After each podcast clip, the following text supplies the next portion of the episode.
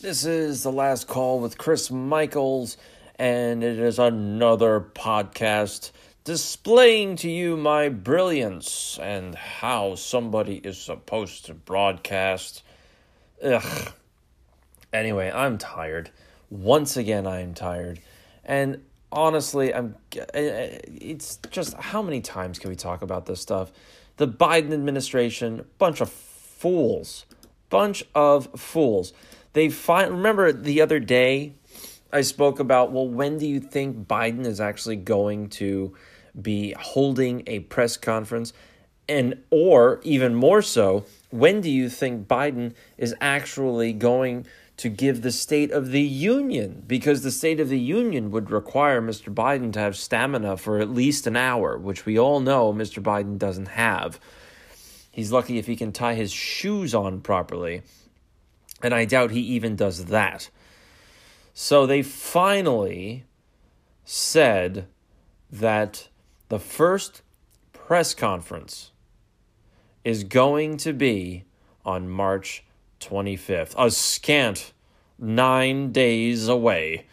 And it's, uh, well, let's see, amid mounting questions from the press, including a WTF Monday op ed from Bloomberg's Jonathan Bernstein the Biden administration was forced to say, yes, we will do a press conference. The number of reporters who will be allowed to attend the event is unclear, as is whether Biden will call for uh, from a prepared list of journalists. Uh, yeah, of course.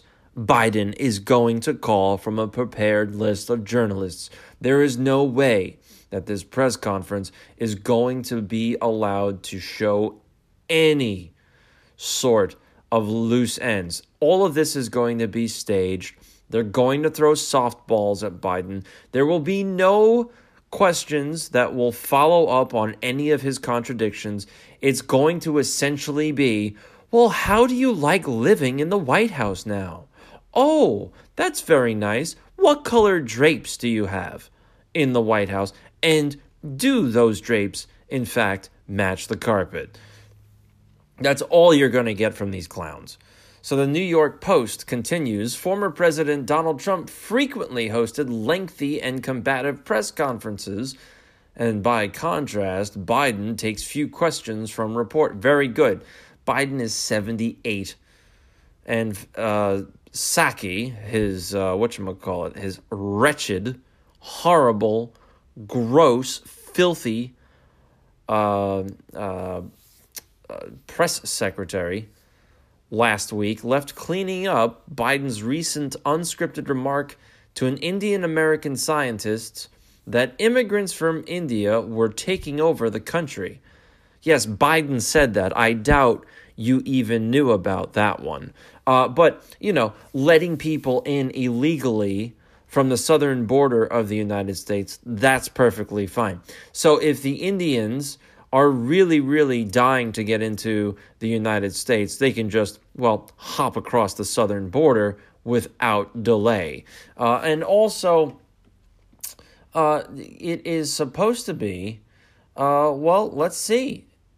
We're supposed to be having the State of the Union, and nobody knows when any of this is supposed to be starting. And this is going to start to really really hurt the Biden administration. Oh, I'm sorry, the Harris administration. Because let's be honest, I'm pretty sure the Democrats were hoping that Biden would keel over by now because they don't want him in there. Or if they do want him in there, he is merely there to sign the documents that his handlers want to push through. So the the Harrises, uh, you you have to assume that Barack Obama is in the shadows pulling all the strings. All you have to do is look at Kamala Harris and how she acts, and all you have to do is look at the people that Biden has appointed, and you find out that they are all Obama holdovers and people that Obama was supposed to do favors for during a Clinton administration. So you get where all of that is going here. And also, like we said a couple of days ago, these remember how we said the teachers union like there's no reason that they could potentially not go back to a school and the teachers unions were holding out for a better deal well it turns out that we were 100% correct because uh, there was some leaked stuff from California. from California. This is authored by Thomas Lifson via the AmericanThinker.com. And, well, you know, a group called Reopen California Schools got access to online memos from the teachers' unions in California. And wouldn't you know it that the teachers' unions in Dublin, which is I believe it's by San Francisco. Yeah, it's it's pretty much a suburb of San Francisco. Guess what they were doing with the money? all of the money that the school districts were getting to bring kids back to school. Oh my gosh. The Reopen California Schools official Twitter account tweeted do you think the past form of well they didn't tweet this. I'm gonna i'm just questioning do you think the past tense of tweet is twat? I twatted out. Reopen California Schools tweeted California School District in Dublin is paying its teachers $2,500 bonuses with state and federal aid money, even suggesting that the staff could use the money for a trip to Hawaii.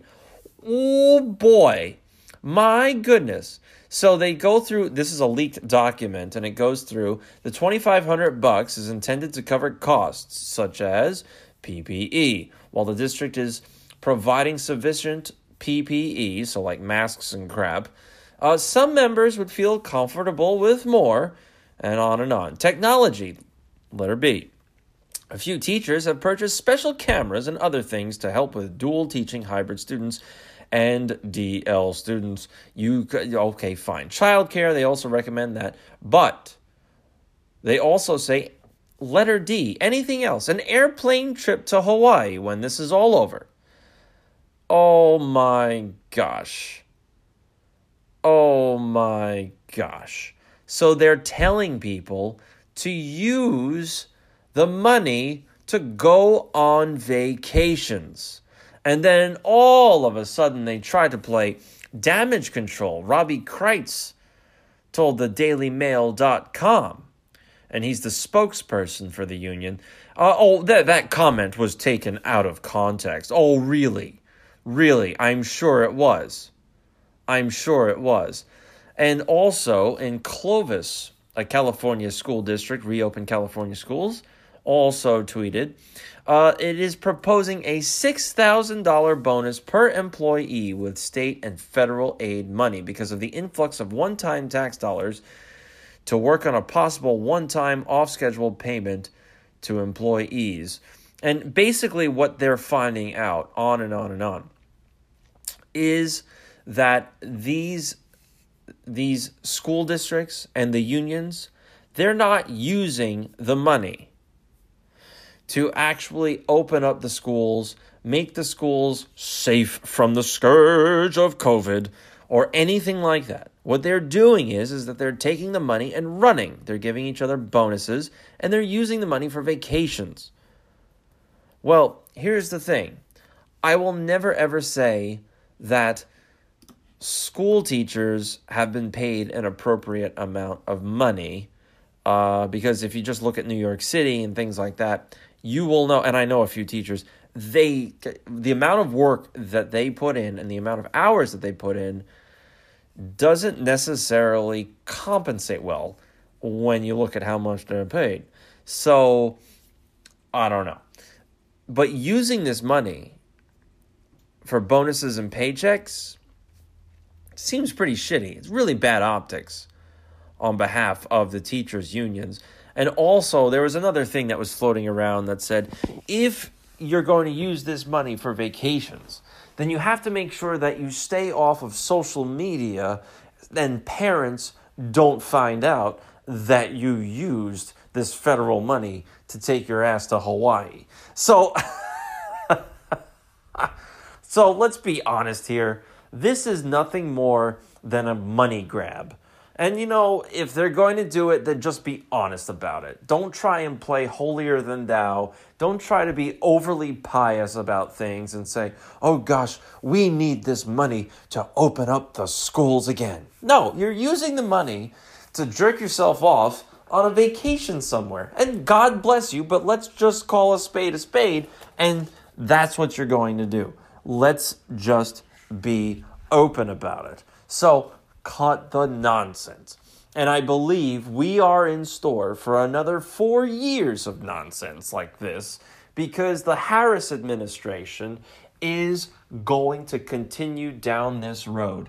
And basically, what you're looking at, you're looking at the end of an empire where the debt doesn't matter, the money doesn't matter. They are in it, they have control, they being the Democrats and the globalists, and they are just going to run rampant with as much as they possibly can.